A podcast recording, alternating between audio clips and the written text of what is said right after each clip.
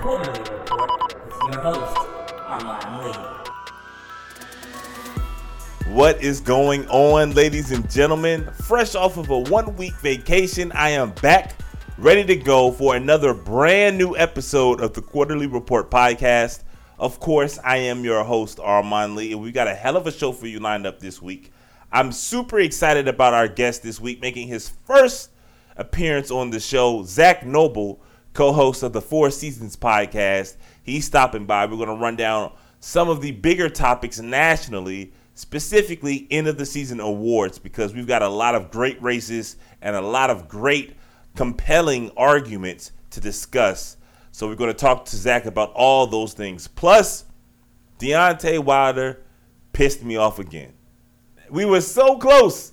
We were so close. I thought we were actually going to get one of the two super fights that we could line up, but once again, Deontay Wilder in the sport of boxing drops the ball. I'll discuss all those topics and so much more. But first, our number one story this week. First quarter. You know, sometimes you get so caught up in the hustle and bustle of things, taking a week off to kind of just, you know, relax and to clear your mind does a world of good. And that's what I did last week. But in doing so, man, it, it, it was startling, you know. You know, the last show two weeks ago, I told you guys, you know, if I if I want to have an honest kind of uh, conversation with you all, I gotta make sure that when I'm wrong, I admit to it. And Lord knows I've been wrong. I don't think I'm wrong that often, but I'm wrong. I'm loud and wrong. When I'm when I am wrong, I'm like super wrong. I'm super loud about it. Borderline obnoxious, but I will always fess up. And that's what I did two weeks ago when it came to uh, Jon Gruden and the Raiders. And maybe the biggest area in sports in which I've been wrong on. In fact, there have been three. There have been three people that I have been just, I'm talking about, just super wrong about to varying degrees. But the three players that I've been the most wrong about and most vocally and loud and wrong about have been Steph Curry. But I, I don't even really get upset about that because everybody was wrong about Steph Curry. I don't care if you went to Davidson. I don't care if you think if you thought Steph Curry was going to be an exceptional basketball player. No one thought he would be a top 10 player before the age of 30 33, right? I think what Steph is 31. He's already a top 10 player. I don't even I don't even feel like arguing that with anyone anymore. And the way his game is built, barring any type of significant injury, his game ages extremely well. So we don't even know how high up that top 10 list he'll he'll reach. He's already got the same number of rings as Larry Bird and LeBron James. And I, I don't necessarily know if he's going to stop anytime soon. We'll see. But I was wrong about Steph Curry. I have no problem admitting that. Because we all were wrong. Number two, Blake Griffin. I thought Blake Griffin was going to be super soft. And, and I got to say, there are moments when I still believe he is. Right? When he punched the, the, the trainer, I was like, that's just a sucker move, bro. Z-Bo, Steven Adams, a bunch of guys that pulled his card. He doesn't say anything, you know, but he flexed on the on the on the team trainer. I was like, yeah, he's soft. He's sucker. But he's talented. And I did not think I, I'd be lying to you if I thought that however many years we've been in the league now with Blake Griffin that he would still be putting up these type of numbers. And you know we can we can argue about just how productive he is but I'd be hating if I said yo Blake didn't really put some egg on my face. But maybe the biggest player that I've been wrong about and I talk about this on this show all the time if you know me you already know who I'm going to talk about if you don't know this whole entire quarter is going to be devoted to him it's Bradley Beal. I was wrong about Bradley Beal, and I'll probably have to always talk about how wrong I was about Bradley Beal until you know my last days because I was so loud and wrong about Beal. Though I don't think I was wrong about his first four years, I do think he was extremely overrated in his first four years. I was wrong in saying that he would not grow and he would not develop. That that was it. I was wrong in my projections for Brad. And I will always have to cop to that, right? Because Bradley Beal since since signing his max contract, a contract that I did not think he deserved, he has had two of his best seasons. Year five, immediately following the contract extension, he had his best year up until this season. And this season, Bradley Beal has played phenomenal. Like there isn't there's no other way to slice it. I have no problem admitting I'm wrong because we all are wrong. And I think sometimes, you know, especially in sports, man, the ego gets in the way of actually, you know, having a legit competent show. And I don't want that to be like uh, an obstacle for the Quarter-Lee Report, right? Got to fess up when you get something wrong. You know what I'm saying? Doesn't mean that doesn't isn't a knock on you personally, right? But if you call a spade a spade, you're gonna want people to to give you your credit. But if you're wrong, you also gotta fess up. And I gotta be honest, I'm actually happy that I was wrong here.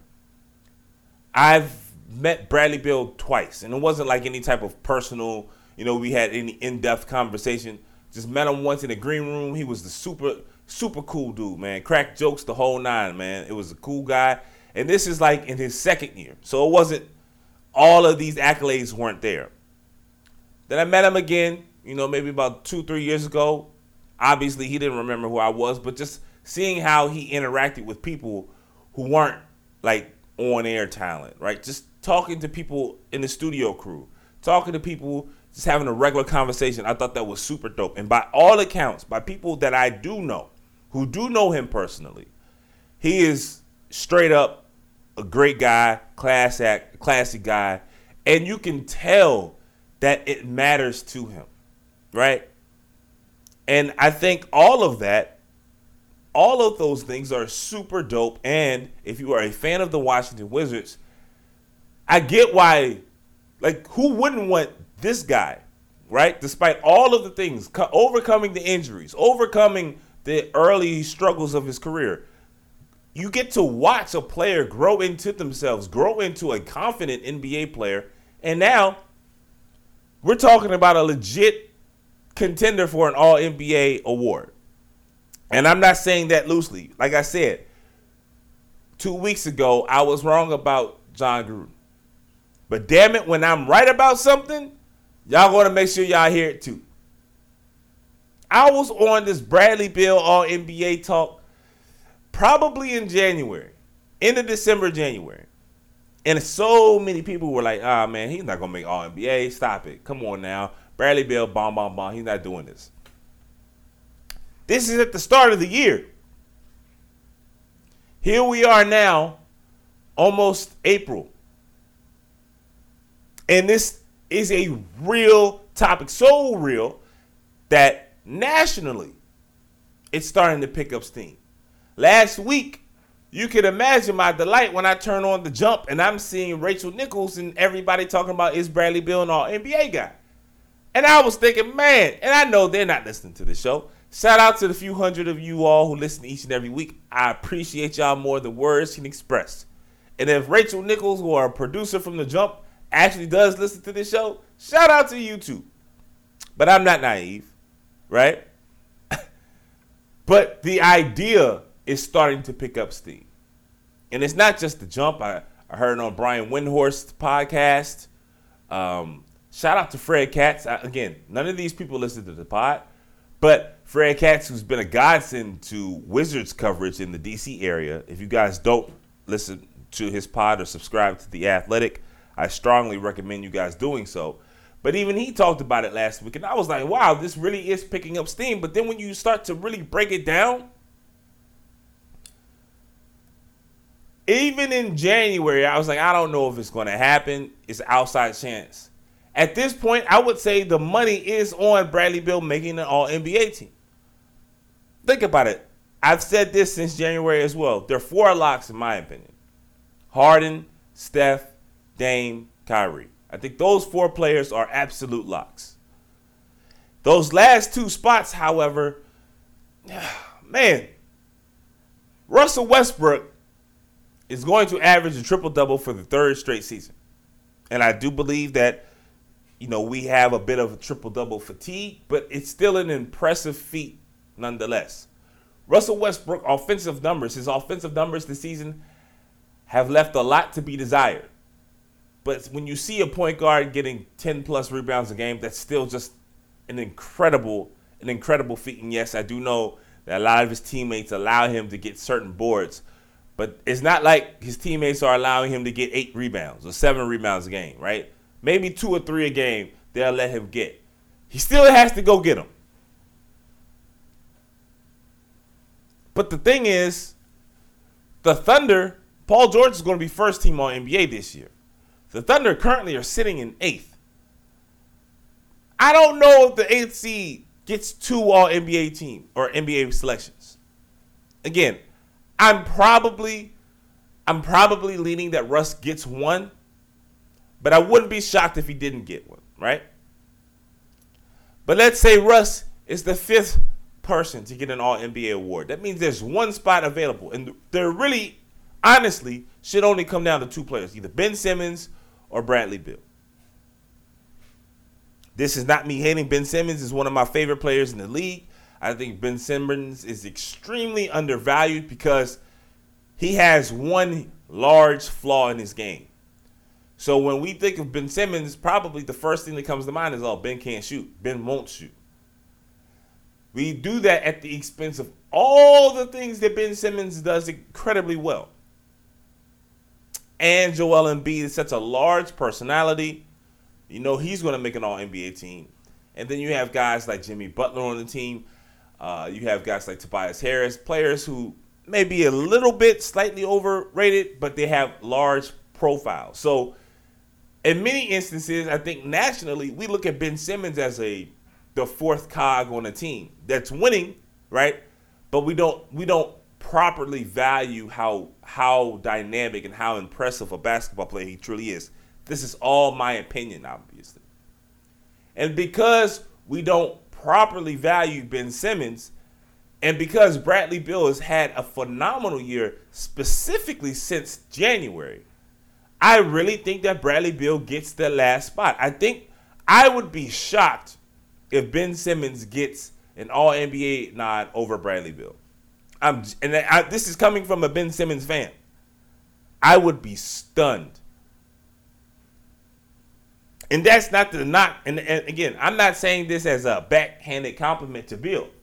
They Beal, this has been his best season by far. And again, once you look at January, if you refine your focus from January, he's played phenomenal. I mean, I'm talking about elite level basketball. Bradley Beal, the guy that I I thought was overrated, the guy that I used to kill over and over again just about four or five years ago. Yes, I was wrong. And the fact that he's consistently done it, nine in and nine out. And that's not a knock, right? I keep on saying since January. And so many people I've tweeted this a few times, and people say, "Oh, what, why are you trying to take shots at John?" That's not a shot at John. That's just the reality. Since John Wall went down, Bradley Beal has stepped his game up. Shout out to friend of the program, Kevin Broom. If you are a Wizards fan, I strongly suggest you follow his work on Twitter at Bullets Forever and on his on his Twitter handle. Um, but he tweeted out he had an article on Bullets Forever recently saying that Beal's game took a huge leap once John went out. But it even took a larger leap since the Otto Porter trade. So this is not a knock on Otto. This is not a knock on John. It's really just celebrating the, the season that Beal has had because overcoming the injuries, overcoming an incompetent general manager, Bradley Beal called out Ernie Grunfeld to his face. Right? Something that I haven't heard any player do before this. He deserves roses for that alone. And then stepping up when the players around him couldn't or wouldn't show up. You count on Brill, Bradley Beal, nine in and nine out, to put forth his optimal effort. And this year, since the start of 2019, there haven't been player, there haven't been that many players who are putting forth a better effort and producing more than Beal. And I do think that he gets awarded for that. I do think he gets an all NBA honor for that. But I gotta say, man, it's becoming very interesting in the in this area, in DC.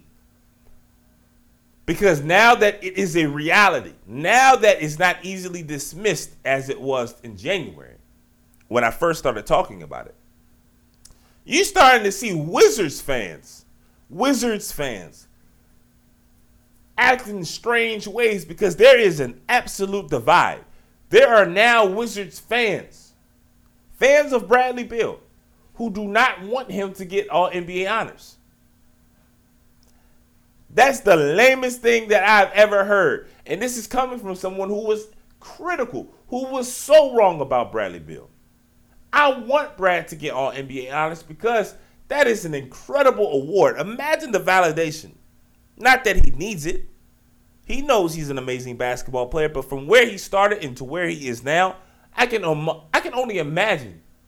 Right? In the in the greatest league where the best players, the, the greatest basketball players play, you are being awarded for being one of the 15 having the best 15 seasons you know, relative to your position in the league. That's amazing. I can only imagine the honor. So when I hear Wizards fans saying, "Oh man, Beal's not going to make it. Beal doesn't deserve it. The Wizards aren't winning enough. Beal shouldn't get it." I'm like, "Man, y'all, that's hate." I get accused of hating all the time, but I never do that. I want every player to get their money. All of them.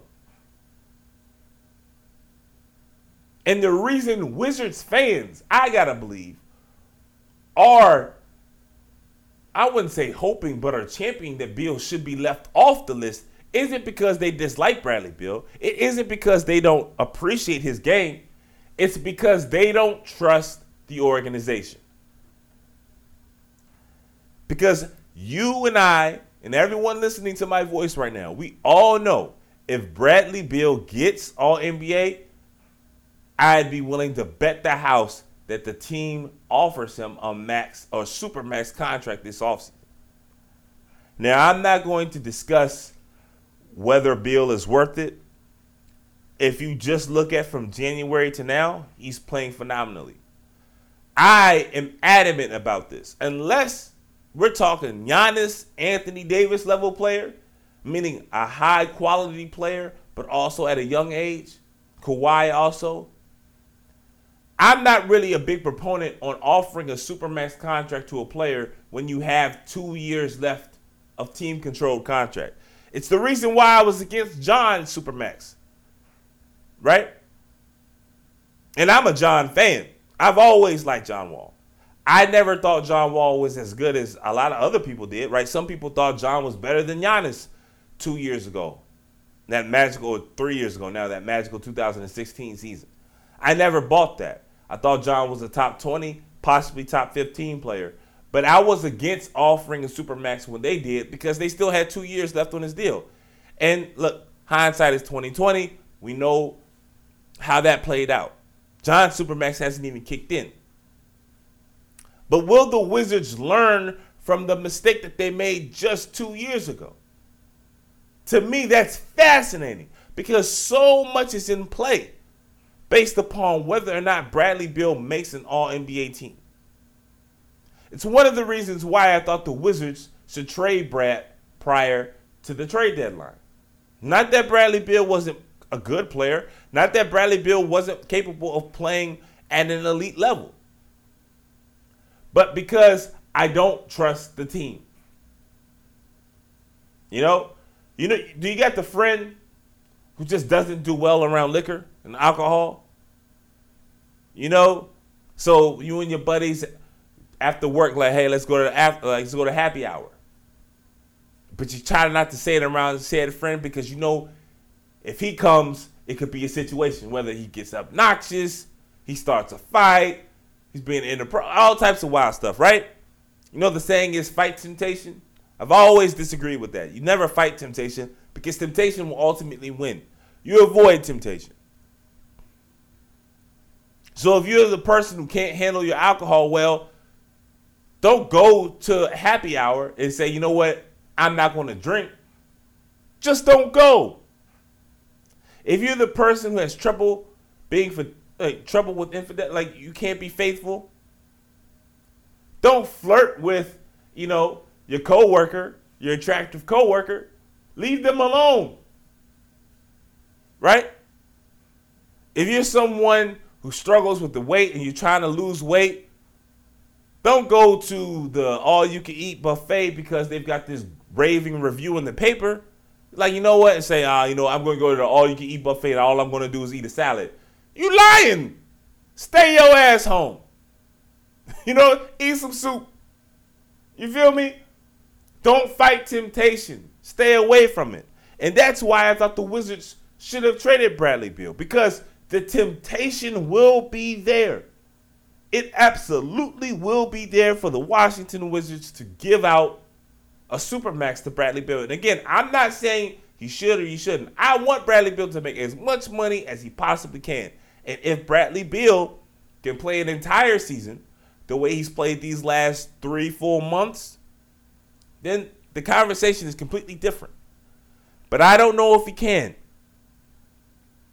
I don't know. And I wouldn't want to pay Bradley Beal a supermax when I've already have John Wall for a supermax for four years. That means two of those years are going to overlap. And I don't know how the team can build anything, anything remotely close to resembling a winner with both Bradley Beal and John Wall accounting for close to $70 million of your of your tax or your payroll. I just don't know how that happens. But again, I think that's the reason why so many Wizards fans that I come across or hear or see online, I think that's the reason why they don't want Brad to make an all NBA team. Because they are scared of what the team will then end up doing. But it's important to note just because Brad makes an all NBA team does not then mean the team has to offer him a supermax. There are options. There are options, guys. None of us, none of us who are reasonably intelligent, none of us who have been paying attention to Wizards basketball for the last 16 years has any faith in Ernie Grunfeld. And I have to believe that this is the year that Ernie is gone. Because this offseason is huge. This off this one decision looms so large. And and I think that we are coming to the point where it this decision, this potential decision, will become a reality. I believe Bradley Beal will make an all NBA team. So, what happens next? And who is in charge of making the decision? Because if he does make all NBA, then you have a hard conversation with Beal, who has said he wants to stay here. He said if he can, he wants to die in a Wizards jersey. I believe at that moment he felt that way. I also believe that after losing so much and him playing so much and, and playing so well, this is the momentum the team is having is going in the wrong way, right? The team is heading in the wrong direction. Last year they were an eight seed. Two years ago they were one game away from the Eastern Conference Championship. This year they're going to miss the playoffs. And next year it doesn't seem like they'll make the playoffs either. I think trading Brad has to be at least on the table. Not saying they should, and I don't even think that they will, but it has to be on the table. So too does offering him a supermax contract. Not saying that I would do it, not saying that the Wizards should do it, but it has to be on the table. And this is why it's important, imperative that Ted Leonsis this offseason is huge and it starts with the owner. We're not we're not going we're not looking at Ernie anymore. It starts with the owner. Will he make the decision that should have been made years ago in firing Ernie? I think that's a slam dunk. But then who does he hire? These are all fascinating questions that I have relative to the Washington Wizards, but to the entire NBA. Because if Bradley Beal does somehow become available, damn near every team is going to put forth a, an offer. Because these last three years, these last three months, excuse me, have without a shadow of a doubt put Bradley Beal into another level, a level that just a handful of years I never would have thought he could make. Give that man his roses, bro. Whether you're a Wizards fan or just a, a an onlooker or a lover of the NBA, don't root for a player not to make an All NBA team because you fear of what your your favorite team would then do. No, that's not Brad's fault. But we are witnessing a very, a very impressive, productive, amazing season by Bradley Beal. And sit back and appreciate that. And then we'll cross that bridge when we get to it. All right, guys. I do want you guys to let me know, though, because I'm curious how you guys feel. Do you think the Wizards should offer Bradley Beal a Supermax extension if he makes an All NBA team? I think he will. Do you? And if he does, do you think the Wizards should offer a Supermax? Do you think that they should trade him, or do you think they should just let it ride out? You know, if he gets another All NBA team next year, then we can discuss it. But this season, you feel like the Wizards should learn from the John Wall situation and just say, you know what, prove it again. All of these, all of these conversations should be happening, but I want to hear from you all. Let me know what you think should happen with the Washington Wizards as it pertains to Bradley Beal. Hit me up on Twitter at Quarterly Show. That's Q U A R T E R L E E Show. Or you can email me at quarterleereport at gmail.com. Again, we spell quarterly here Q U A R T E R L E E. All right, guys, we're going to step off the hardwood. We're coming back in the fourth quarter to discuss something on a larger level. But for right now, we're going to step inside the squared circle for our second topic this week. Second quarter. You know what? I dare you to sit up there and say, explain. You know what I'm talking about, man. He's fighting people. You know we've been fighting 400 and still fighting to this day. To this day. To this day. Man, he don't sit his ass down. Oh my goodness, yo. For those of you who do not know, that is the sound of heavyweight champion Deontay Wilder prior to his fight this past December versus Tyson Fury. Now, I have to admit, I bought in, not to this fight, but way back when, 10 plus years, I guess 10 years or so ago, I bought into the hype. And the hype machine, the hype trainer surrounding Deontay Wilder was and is still, you know, full steam ahead. But you understand why people got so excited for him. He's an athletic, charismatic American boxer. There isn't a heavyweight that I can think of, you know, and I'm not trying to be hyperbolic, but when you look at him physically, the way he fights, and the I guess his his natural superpower, which is his right hand. I mean, both hands really, but that right hand, he's got thunder in those gloves. You get it. You understand why people were seduced by American boxing is back in the heavyweight division. Finally, we've got somebody. Finally, there is a, an engaging, entertaining, charismatic American heavyweight boxer who isn't just trying to win on points, he's trying to beat your head in. We haven't had that. When was the last legit American heavyweight boxer? I mean, we tried to do it with Arreola, but in reality, what we what we thinking? I mean, Rockman, we tried to build him up. No. Briggs been Briggs still trying to fight Diamonds. You know what I'm saying? But in reality, we talking about Holyfield, Bowe, Moorer maybe. It's been that long. It really has. So when Deontay Wilder came in, it was a breath of fresh air. It was a generation full of Lennoxes, and then it was the Klitschko brothers, right? And then we believe, yo, Deontay could be the guy to finally restore American heavyweight boxing. So we believed it and we kept overlooking the flaws. It's like, okay, he's young, he's raw, but he's still winning. But at some point, man, we got to take the training wheels off.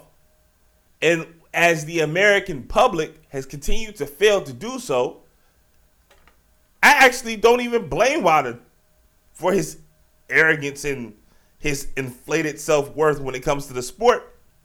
Because if I was in that position where no one ever critiqued me honestly, when everyone always accused everyone else and everyone always pointed the finger, yeah, I'd start smelling my stuff too, feeling myself.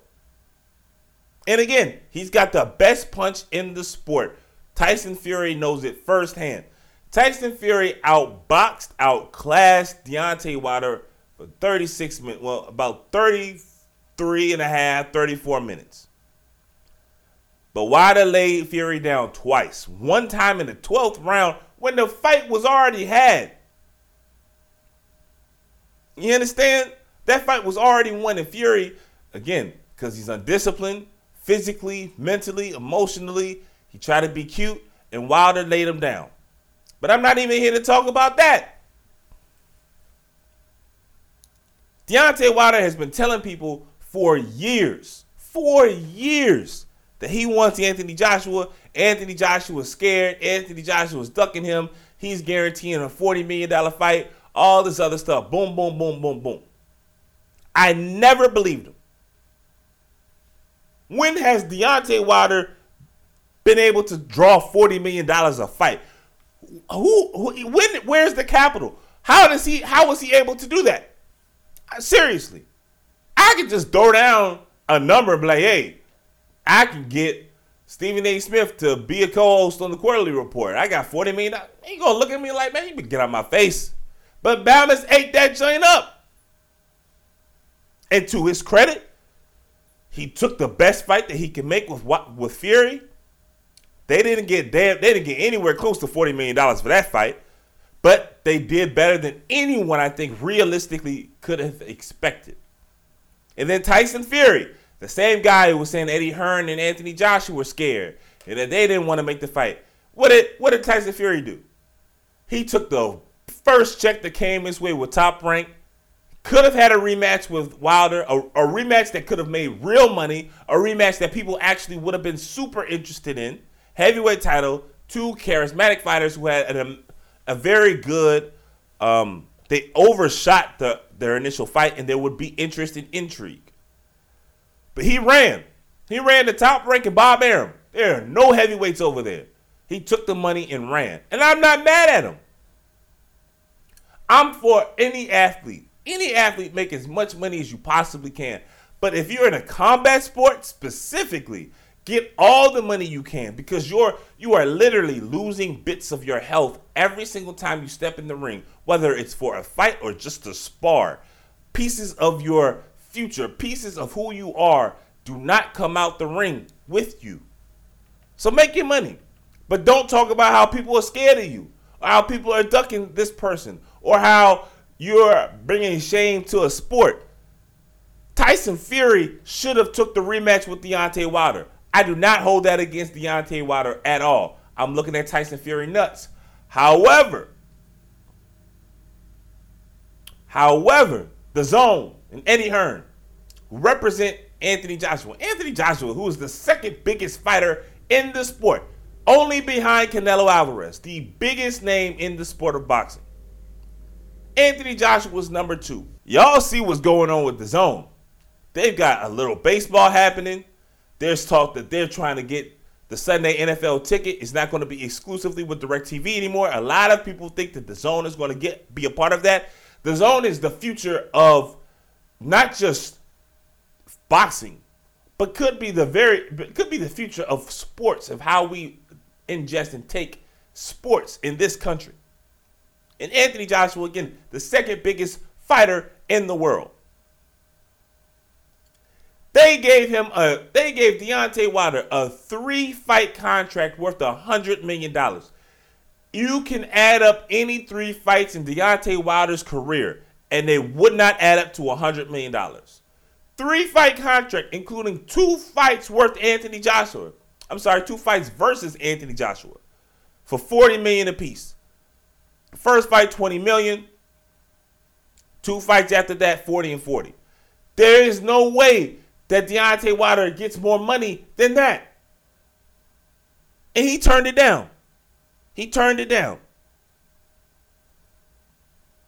I don't want to hear it anymore, Slim. I'm tired of everybody caping up for Deontay Wilder. I get it. We want the American heavyweight back. I get it. Deontay Wilder is fun. He's funny. He's engaging. And I get it. He's got the best punch in the sport. He can't box. Tyson Fury took close to three years off, fought one tomato can, and then got in the ring and went 12 rounds with Wilder and, sh- and won. They called it a draw, but everybody who saw that fight knows that he won. He he went 12 rounds with Stiverne the first time. The second time, Stiverne was looking like a, a offensive guard. And then knocked him out in one round, but that wasn't anything. He hadn't fought in years. Wilder can't box for all the athleticism, for all the power, for all the speed. He gets in there with guys who you can tell aren't elite athletes. He gets in there with guys who you can tell don't take conditioning, right? Don't prioritize conditioning. It sometimes he gets them out of there quickly, but more times than not, he struggles, goes six, seven rounds versus guys who should not be able to who should not be able to keep up with him. I will give Deontay Wilder his credit. His last two fights, the best two fights of his career. Fought Luis Ortiz, fought Tyson Fury. I thought he lost to Fury and he came back. He was on Dream Street versus Ortiz. But don't talk about how Anthony Joshua, Eddie Hearn are ducking you when they give you a three fight contract bigger than any three fights that you've ever had for a $100 million. And you turn it down. And, and I'm just thinking, what is the plan here? What's the plan? Because if Fury and Wilder or at least on the same page, then okay, they have some leverage, right? Because in in the heavyweight division, however you break it down, AJ Fury, Wilder, those are the three biggest names, and those are the, the biggest fights that people want to see, right? Whether it's AJ Fury, AJ Wilder, or Wilder Fury, those three fights would be the biggest. But Fury made his move. He left, he split. He didn't want the rematch with Wilder. So that that ruins the leverage for both Wilder and Fury. We talk about leverage all the time in sports, right? Whether it's an individual player trying to renegotiate, whether it's the players union trying to renegotiate, however the case may be. I am becoming more and more convinced that though we know the definition of leverage, most of the sporting world just don't understand how it's applied, including athletes. Because if we did, if Deontay Wilder understood leverage, he would he would see the landscape in the heavyweight division. Anthony Joshua, as I said, is the second biggest name in the sport. He's got all but one of the belts.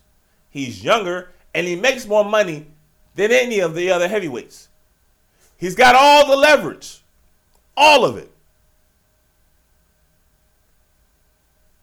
Anthony Joshua was getting ready to fight his first American uh, fight in the U.S. versus Miller in New York. He is coming over, trying to engage the U.S. fan base because overseas he's selling out Wembley.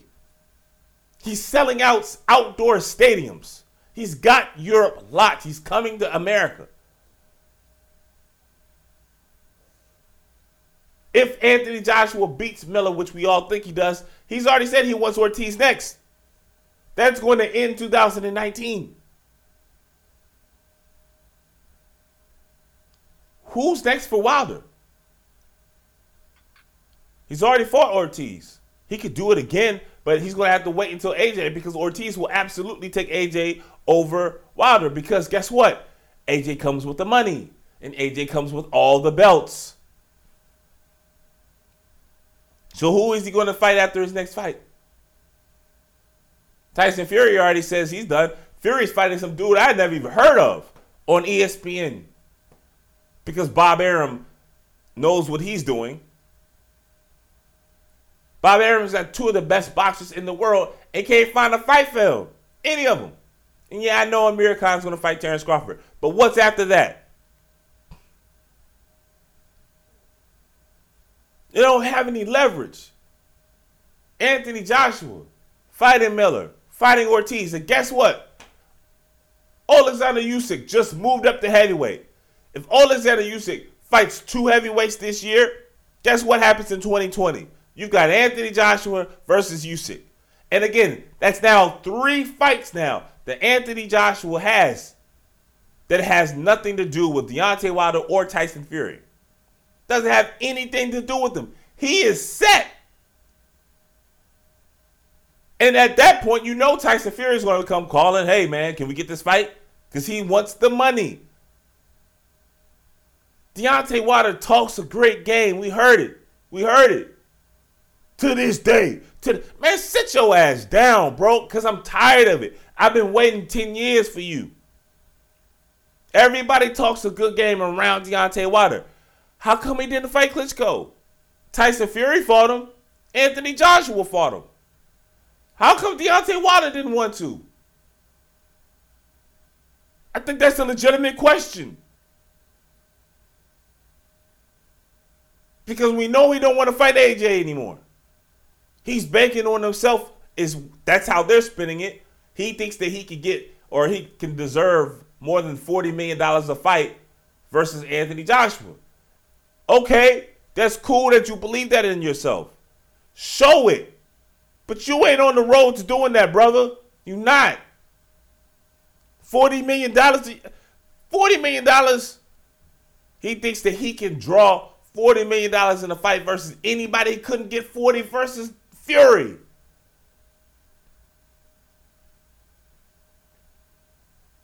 I don't understand it. And it's hurting the sport. It's hurting the sport that I love, right?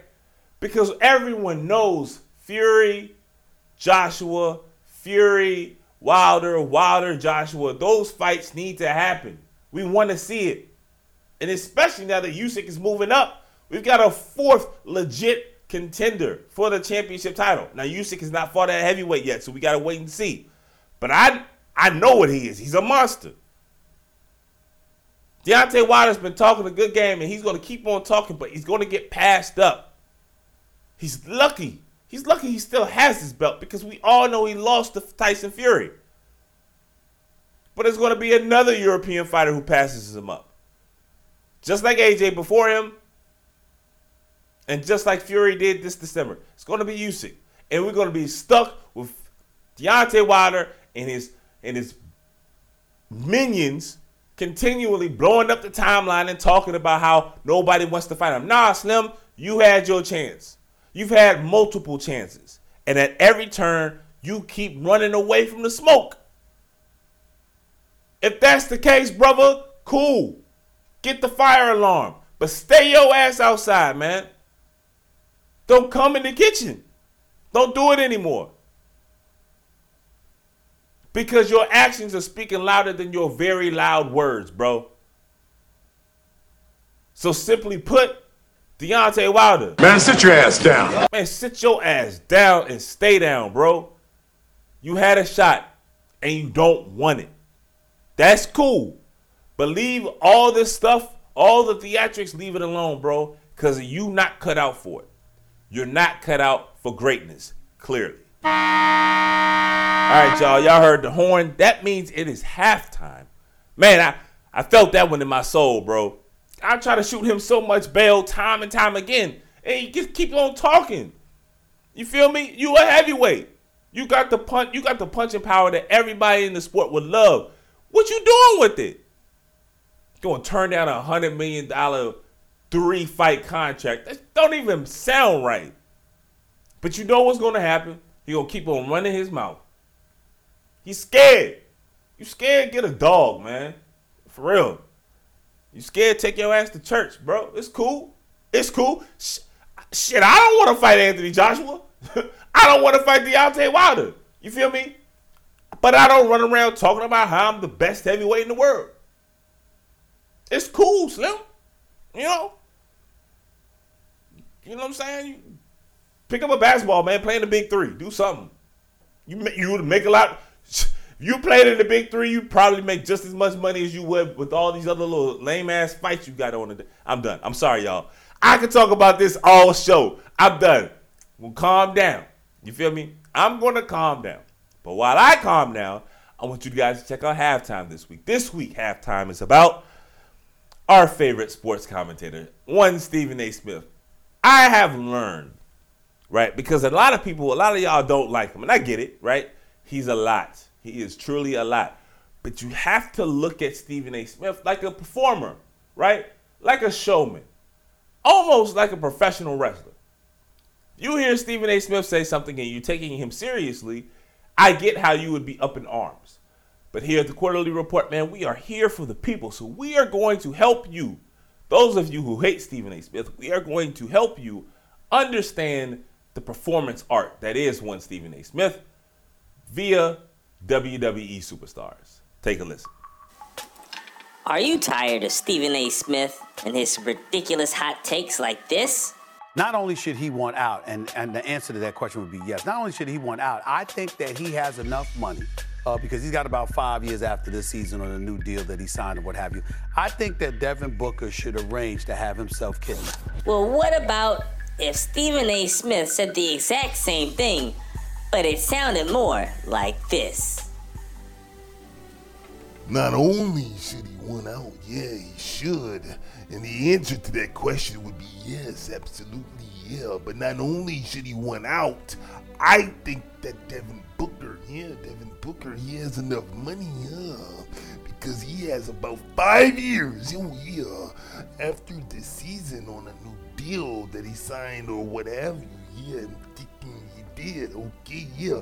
I think that Devin Booker should arrange to have himself kidnapped. Oh yeah, dig it. Yo, no bulls, yo. Stephen A. Smith is a professional wrestler. And if you view or listen to anything he says with that through that lens, then I think you're gonna be okay. Like you can't listen to Stephen A. Smith and think you're getting credible NBA information. I I cringe when I even hear him talk boxing, right? But if you watch Stephen A. Smith, and I don't watch First Take, but from time to time, some of the clips pass my my timeline, and I do check them out, and I laugh because I take them with a huge grain of salt. I'm like, yo, he knows what he's doing. He's over here performing, and the performances, if you're looking for humor, they work. I send them joints off to my sister all the time. My sister can't stand them, right? But I'm just like, yo, it's funny if you just sit back and just listen to it and take it for what it is. Just absurd takes, trying to get you to laugh. Joe, him saying that Devin Booker should try to get himself kidnapped, dog, that's hilarious. I don't care. I don't care what you think about him. I don't care what you got to say about him. I don't care how awful his takes are when he is trying to be serious.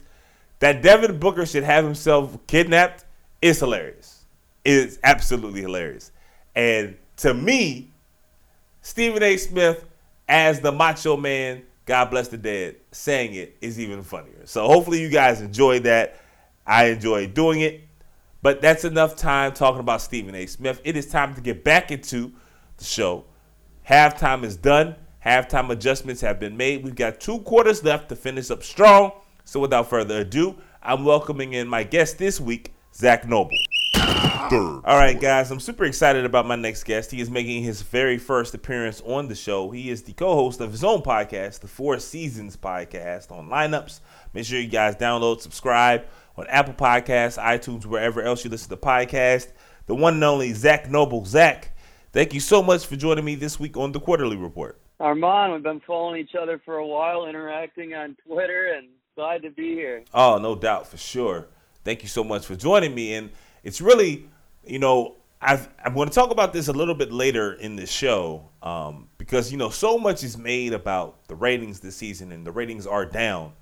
But this season has been so amazing. It, it really has felt like one of the better NBA seasons that we've had in quite a while. And I guess just as an example, there's so many like little small individual races or awards that are really going to come down to the wire, and that's what we're going to kind of focus in on during this interview. We're going to start locally. You know, I'm, I'm out of the DC area, and I can't say it's the biggest story this season for the Wizards, but it's one of the biggest stories. Just kind of the emergence of Bradley Beal. You know, I've had to wear crow about him, e crow about him for basically the last five years. I never thought that he would end up being this caliber of player. And there are still a lot of question marks, don't get me wrong. But if you just look at the 2009 year, since the turn of the calendar, he's been amazing.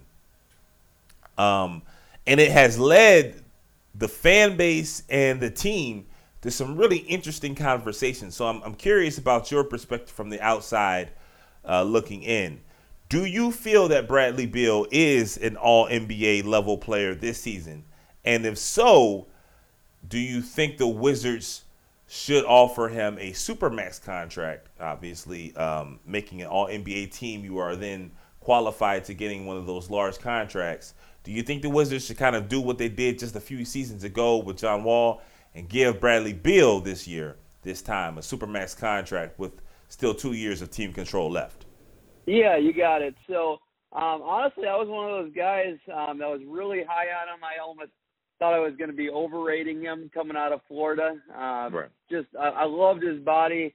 Um, I loved the way he moved without the ball. I thought he had defensive potential. Um, had a way of getting into guys, and um, I was really high on Bradley Beal um, coming out in 2011, um, but 2012 draft. Sorry, uh, but honestly, career-wise, up until this year, I mean, I was I was a little. Um, I definitely thought he'd be better than what he has been. Um, never really liked the John Wall Bradley Beal pairing. Uh, definitely was really concerned about Bradley Beal's defense overall up until last year. I saw a lot more signs, and um, I was one of the, in the one of the few that um, blow it up even before John Wall went down.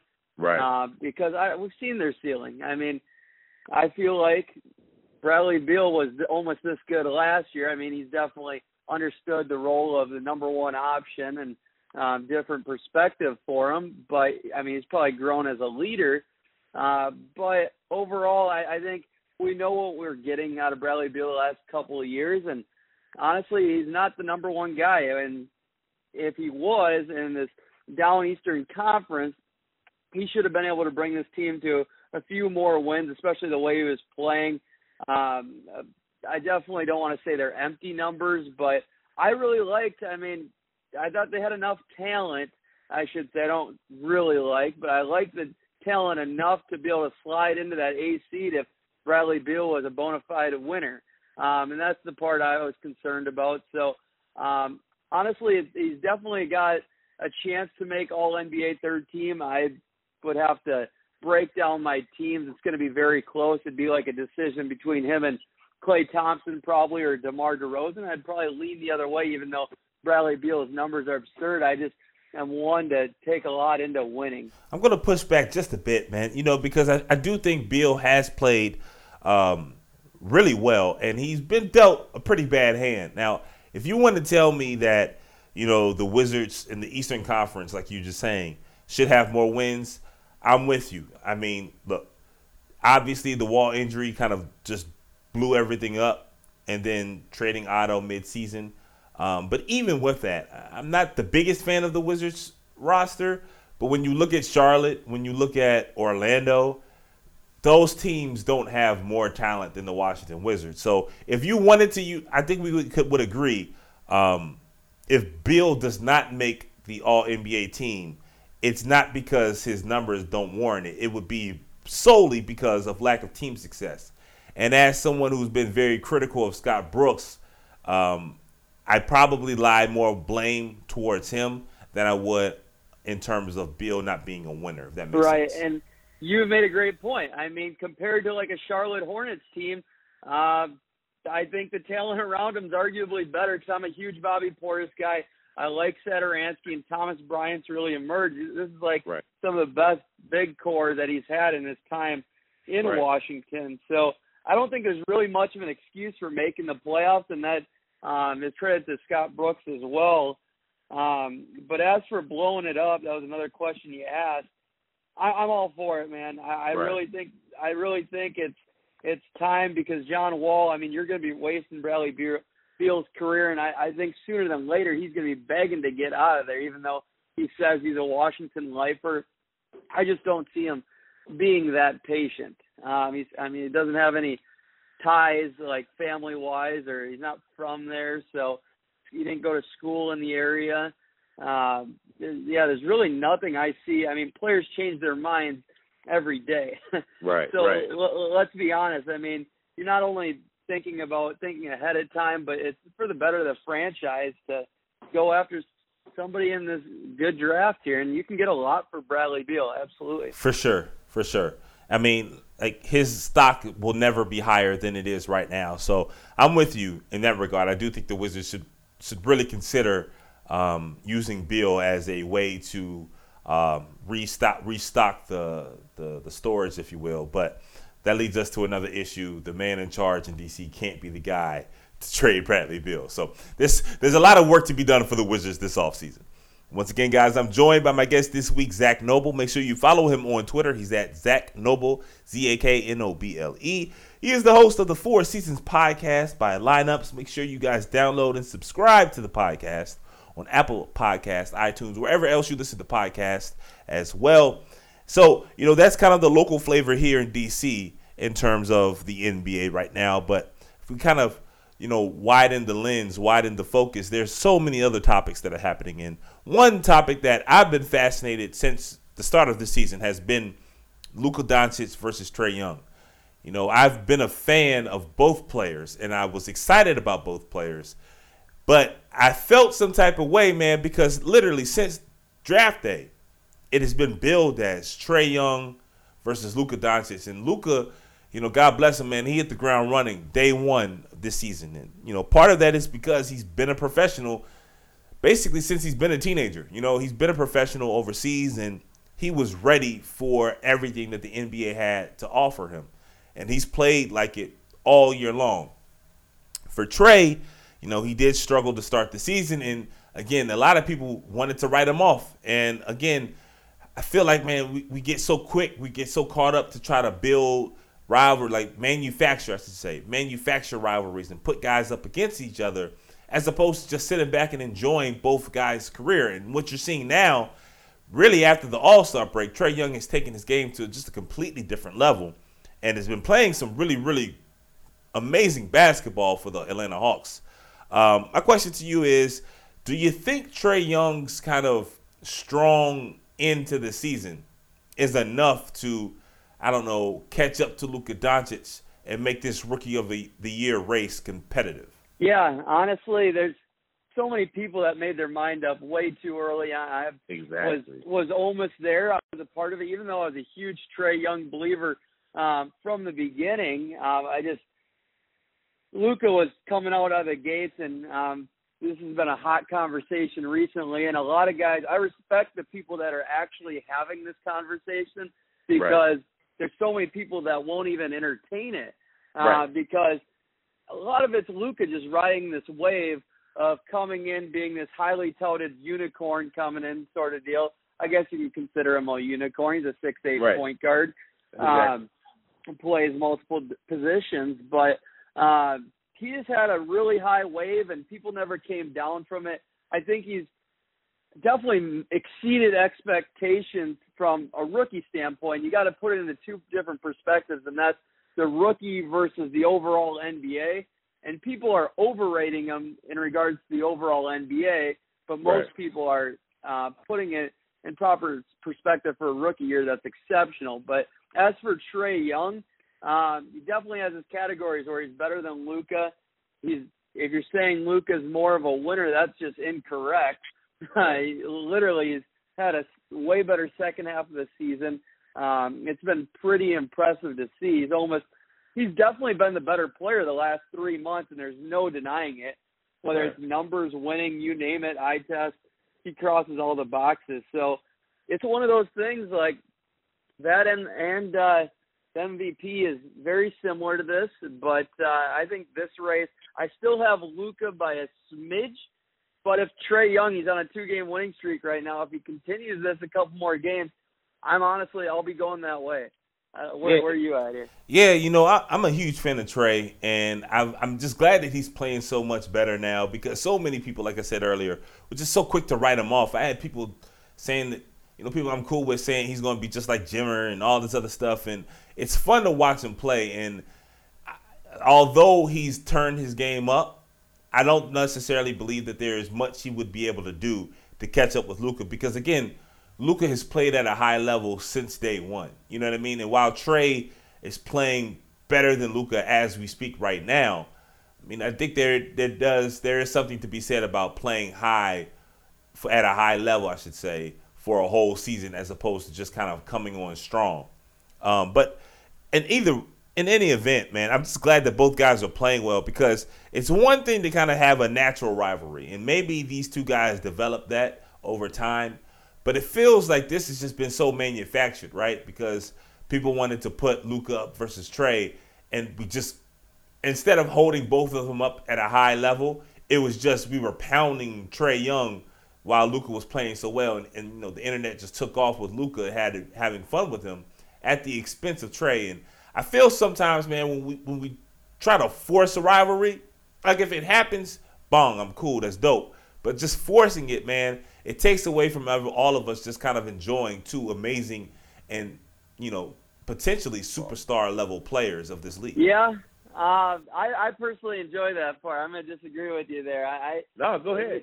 There's no, there's no denying it for sure. Like um, that's what makes sports amazing and the, the competition, the rivalry, and I, I personally enjoy that. But yeah, you got a point there. Definitely takes away from appreciating and taking them for granted, and that you do um, when you're just so focused on who's better, who's better. It's just like the Jordan LeBron debate. It goes back and forth, and you're only focused on one other player versus that player at hand. Um, so you lose focus of how great that player actually is. Um, but I mean, it's also fun. I mean, it's all it's all about being the best in sports, and it's all about winning. So um, you got to have those guidelines and bystanders and whatnot. Right. Uh, but I, I I think from where I'm at, I think this thing could be very very close for a long time. I don't. I definitely say Luka's ceiling's a tad higher just from the defensive perspective. Right. Um, but like right now, I say Lucas Luka uh, Yeah. could be a top three player at the point, at some point in the NBA. Where Trae, I could see him being a top seven player. I don't see him being much higher than that. Yeah, man. The thing is about both of these guys that they're phenomenal talents and they do present kind of game changing threats. Obviously, Luka's the bigger guy, you know what I mean? And he's a jack of all trades. So, you know, I, I would have taken him number one if I was the Suns GM. I would have drafted Luka number one. But with Trae, he's got obviously the shooting ability, but he's also an amazing passer. And as he's starting to get comfortable with the NBA game, you're seeing his passing starting to, to, to take off as well. And, you know, Atlanta has a nice young foundation. Obviously, Dallas, they went in with uh, Kristaps, and, you know, they hope to build a core that way. So hopefully, like I, I go back to the organic rivalry, hopefully we start seeing Luka versus Trae, not for Rookie of the Year, but maybe 10 years down the line, these two guys are, you know, fighting to to lead these two teams to a championship race and possibly MVPs. But I, I, I just think that the, the future for both players is just super exciting. Once again, guys, I'm joined by my guest this week, Zak Noble. Make sure you follow him on Twitter. He's at Zak Noble, Z A K N O B L E. He's the host of the 4 SZN's podcast presented by Lineups. Make sure you guys download and subscribe. Download and subscribe to the podcast on Apple Podcast, iTunes, or wherever else you listen to podcasts. And Zak, you know, we've talked about Bradley Beal and his all NBA quest, kind of dived into the rookie of the year race.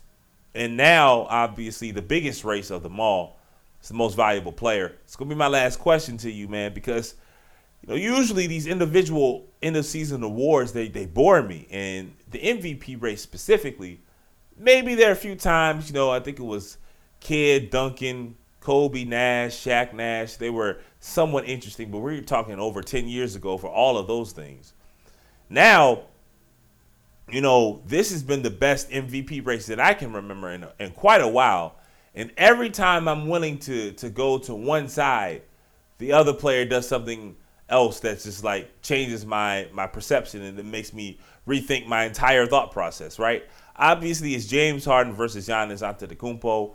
I'm curious, how do you break down this MVP race, and ultimately, who do you think, or who do you think, yeah, who do you think deserves the MVP trophy.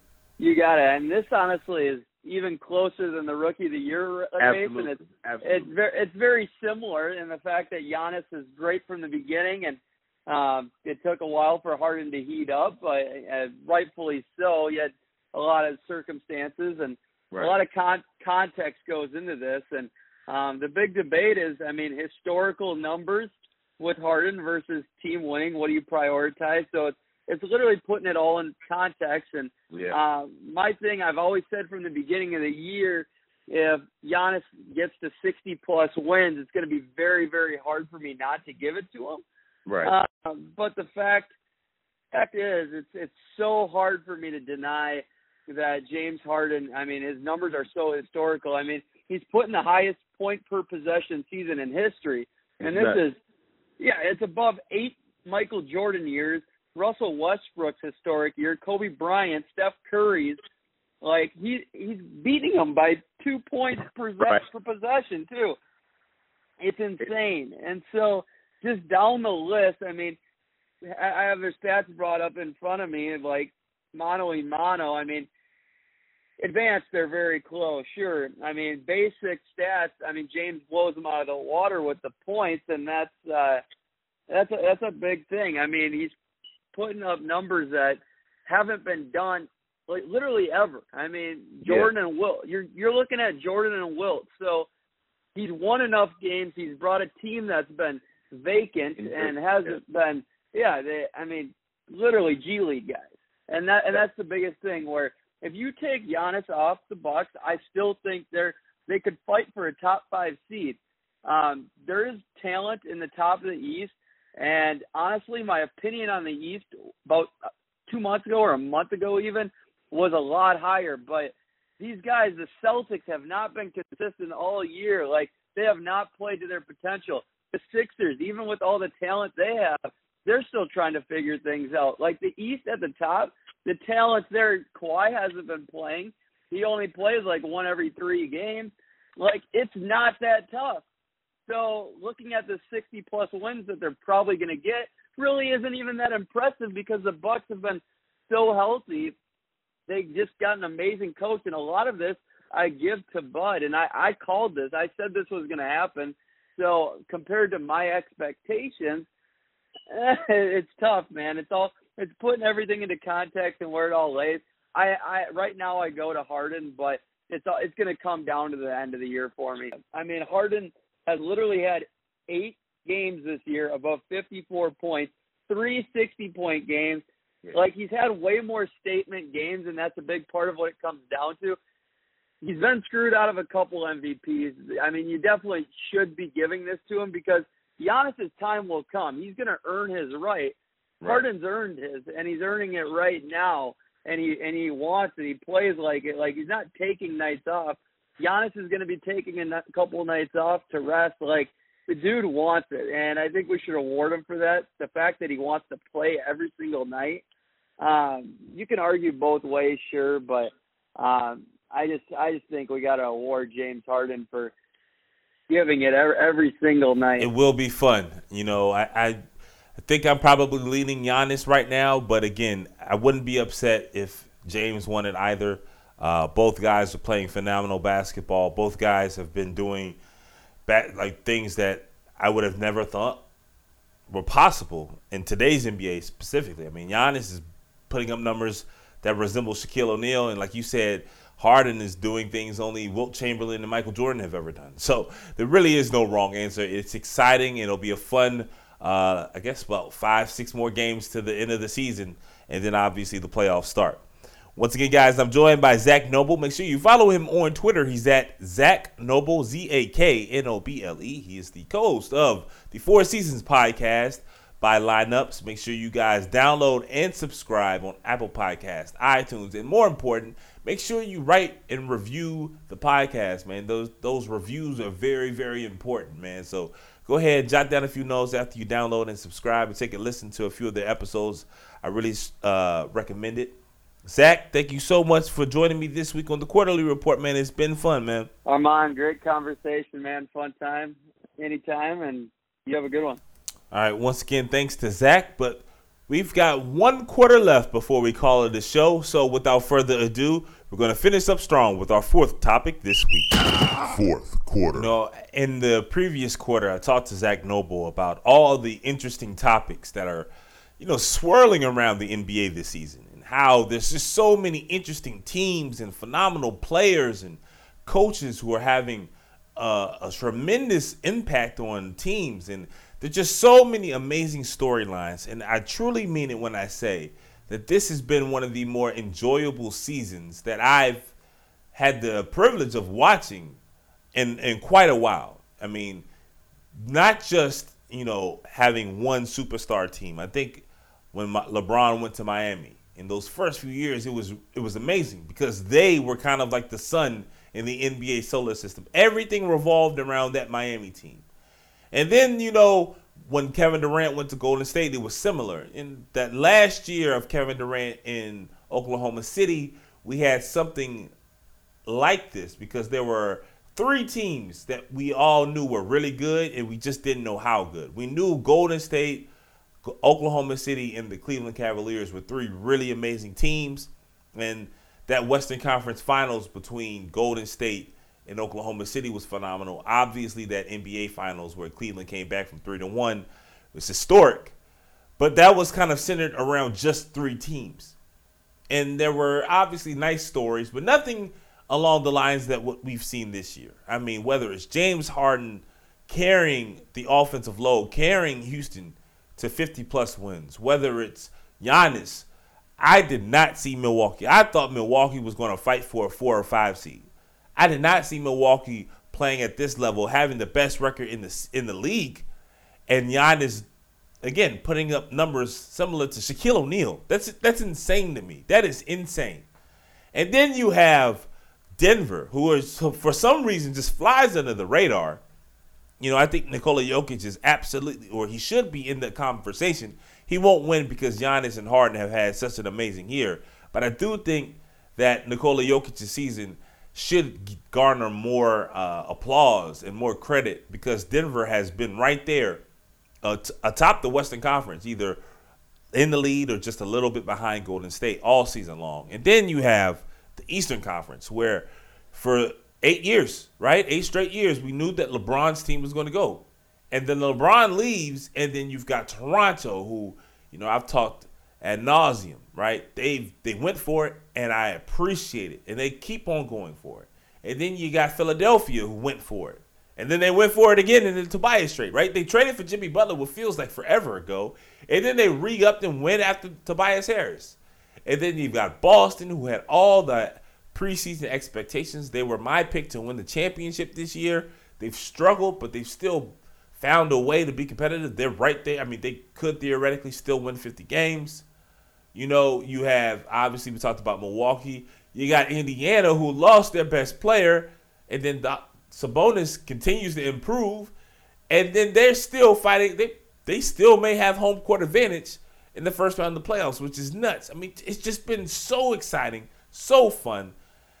But I feel like the narrative about this season is going to be about the ratings. And this is one of the things that I always harp back on to, man. I don't care about the ratings, right? I care about the ratings as it pertains to sports that I feel aren't being covered enough, right? So when you watch, when I watch boxing, I'm like, hold on, man. Boxing's ratings do better than all these other stuff that gets all this attention. Why isn't it that boxing doesn't garner more interest, or not interest, more coverage, right? Um, when you have someone who is a huge supporter of the women's basketball game, right? And they're like, "Yo, we we deserve more coverage because when you cover us, our ratings do well. Our ratings do better than this, this, this, this, this that gets all the attention.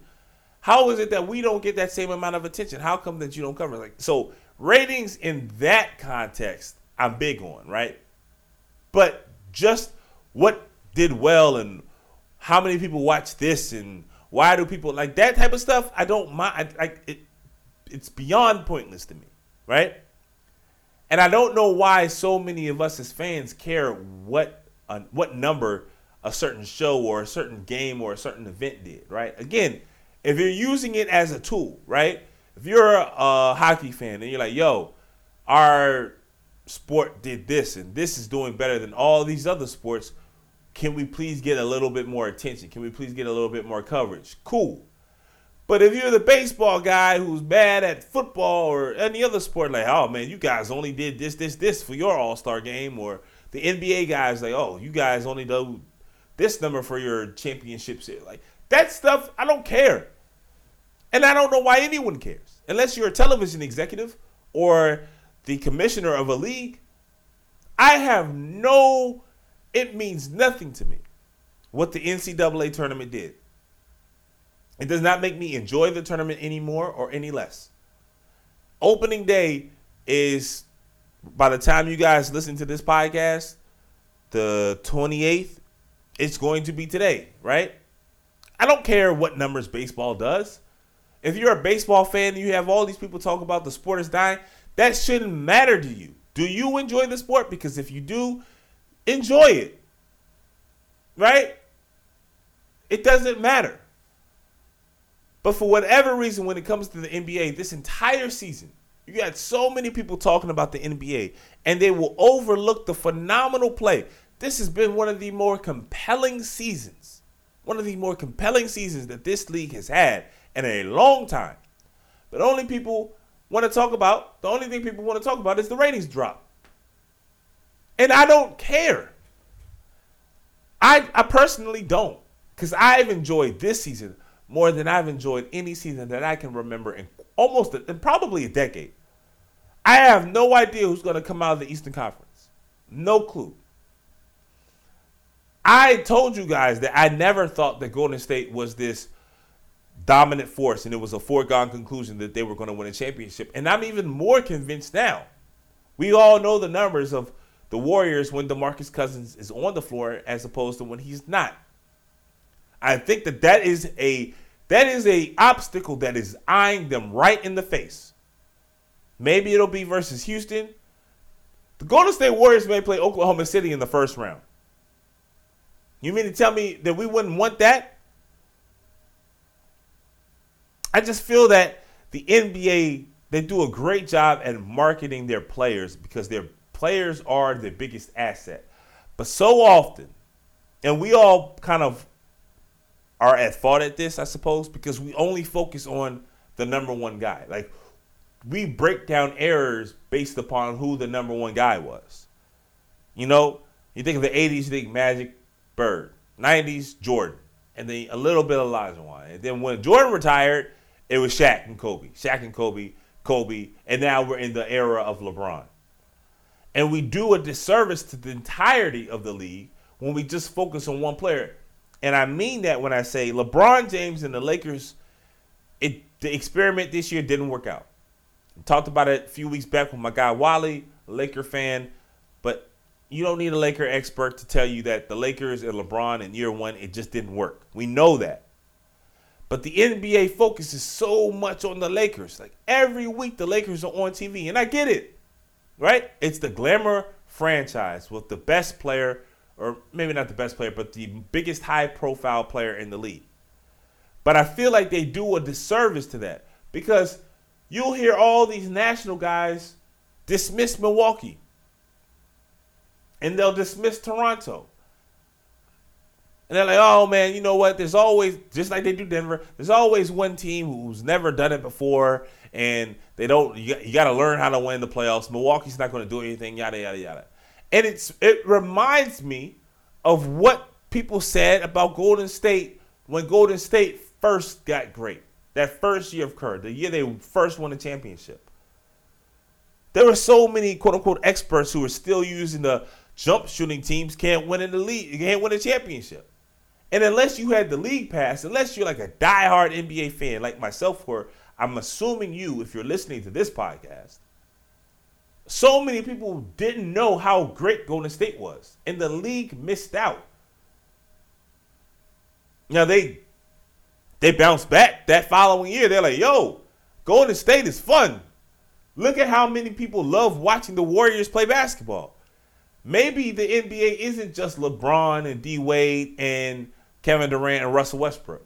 We've got other stars too. And Golden State has been living like rock stars the last four seasons. That's kind of how I feel about this year. We've we've spent so much energy focusing on LeBron James and the Lakers and the Boston Celtics that we have done a poor job at looking at yo, Toronto plays fun. Toronto is a fun team. Denver is fun. Have you watched the Nuggets play in Denver? It's just up and down, high flying basketball. Nikola Jokic with amazing passes from this big, pasty, doesn't look like he's in great shape, but still somehow is unstoppable. Force. James Harden is doing Wilt Chamberlain esque, you know, performances on a nightly basis. Giannis is has the most personality in the entire league almost. I mean, how fun was it having Giannis stole the show in the All Star kind of, you know, captains picking teams event? Like he was the best part of it. And I feel like the league has to get better at not just identifying whoever is at number one, but looking at the, the, the totality of the. I mean, come on. Joel Embiid is dripping with personality. Like, I go back to the Christmas Day schedule. And I just think, man, they just dropped the ball. Philadelphia versus Oklahoma City should have absolutely been a Christmas Day game. Russell Westbrook versus Joel Embiid. How much fun is that? Anytime those two teams play, it is amazing basketball because they go at each other's necks, and you can tell the alpha personalities on both sides don't like each other. So you know everyone falls in line. Joel Embiid in Philadelphia, Russ in the Thunder. Toronto has one of the best home atmospheres in the league. And guess what? I don't want to hear, oh, that's a Canadian audience, yada, yada, yada. Toronto may very well be playing in the finals. The league should be trying to get people to warm up to Kawhi, to warm up to Toronto, because the narrative for the Raptors for so long has been, you know what, they're great in the regular season, but they can't get it done in the playoffs. I don't know if you guys have noticed, but the main culprit for them their underperforming in the postseason, he's not in Canada anymore. He's in San Antonio. And they got one of the best players in return. And Toronto is having fun. They're playing. Toronto plays the style of basketball that is insane. And they probably. Toronto plays the style of basketball that I think we all thought Boston would. Everybody can do everything. Pascal Siakam is growing up in front of our own eyes. He's developing. They they could win the championship. And I don't think that the league has done a good enough job highlighting and showcasing the Raptors. These aren't the same old Raptors.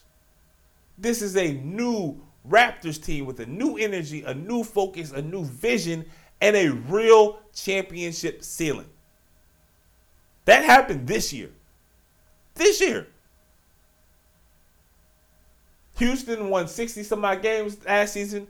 They've had injuries galore, but they have built themselves into a top four seed off the strength of James Harden this year. I mean, go down the line. There have been so many entertaining, interesting, fa- fascinating teams and players and races. But the league falls back on the crutch two crutches, really the Lakers and LeBron. We've only got like a week left of that. There's only a week left of that storyline, and then that comes to an end until this offseason. But there are going to be an amazing set of playoff postseason matchups this year. So many of some. But unfortunately, I think the casual fan will not know. And all will hear people who love the sport people who are enjoying the sport about it's going to be about how the ratings have declined. Not the actual play, because the play is much better this season. Again, one of the best, most enjoyable seasons that I've had, and my team is the Knicks.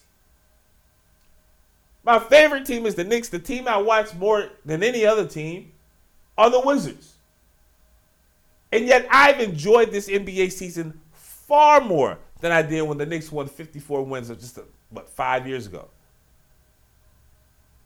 So everyone's going to talk about why the ratings are down and how the NBA is, you know, on the on the cusp of a disaster extension level event. All the hyperbole will be flying around. You know it's coming and you know who's going to be saying it. But if you're an NBA fan like myself, man, it's time to block out the noise.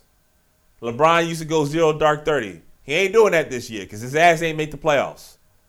But man, this postseason, I can't wait. I hope Adam Silver and the league understand what they need to do moving forward to avoid the type of conversations that inevitably will be going on throughout the NBA postseason about the ratings because the ratings will drop. But the ratings will drop because the league has not done a good enough job this season on showcasing that they are bigger than just one team and one player.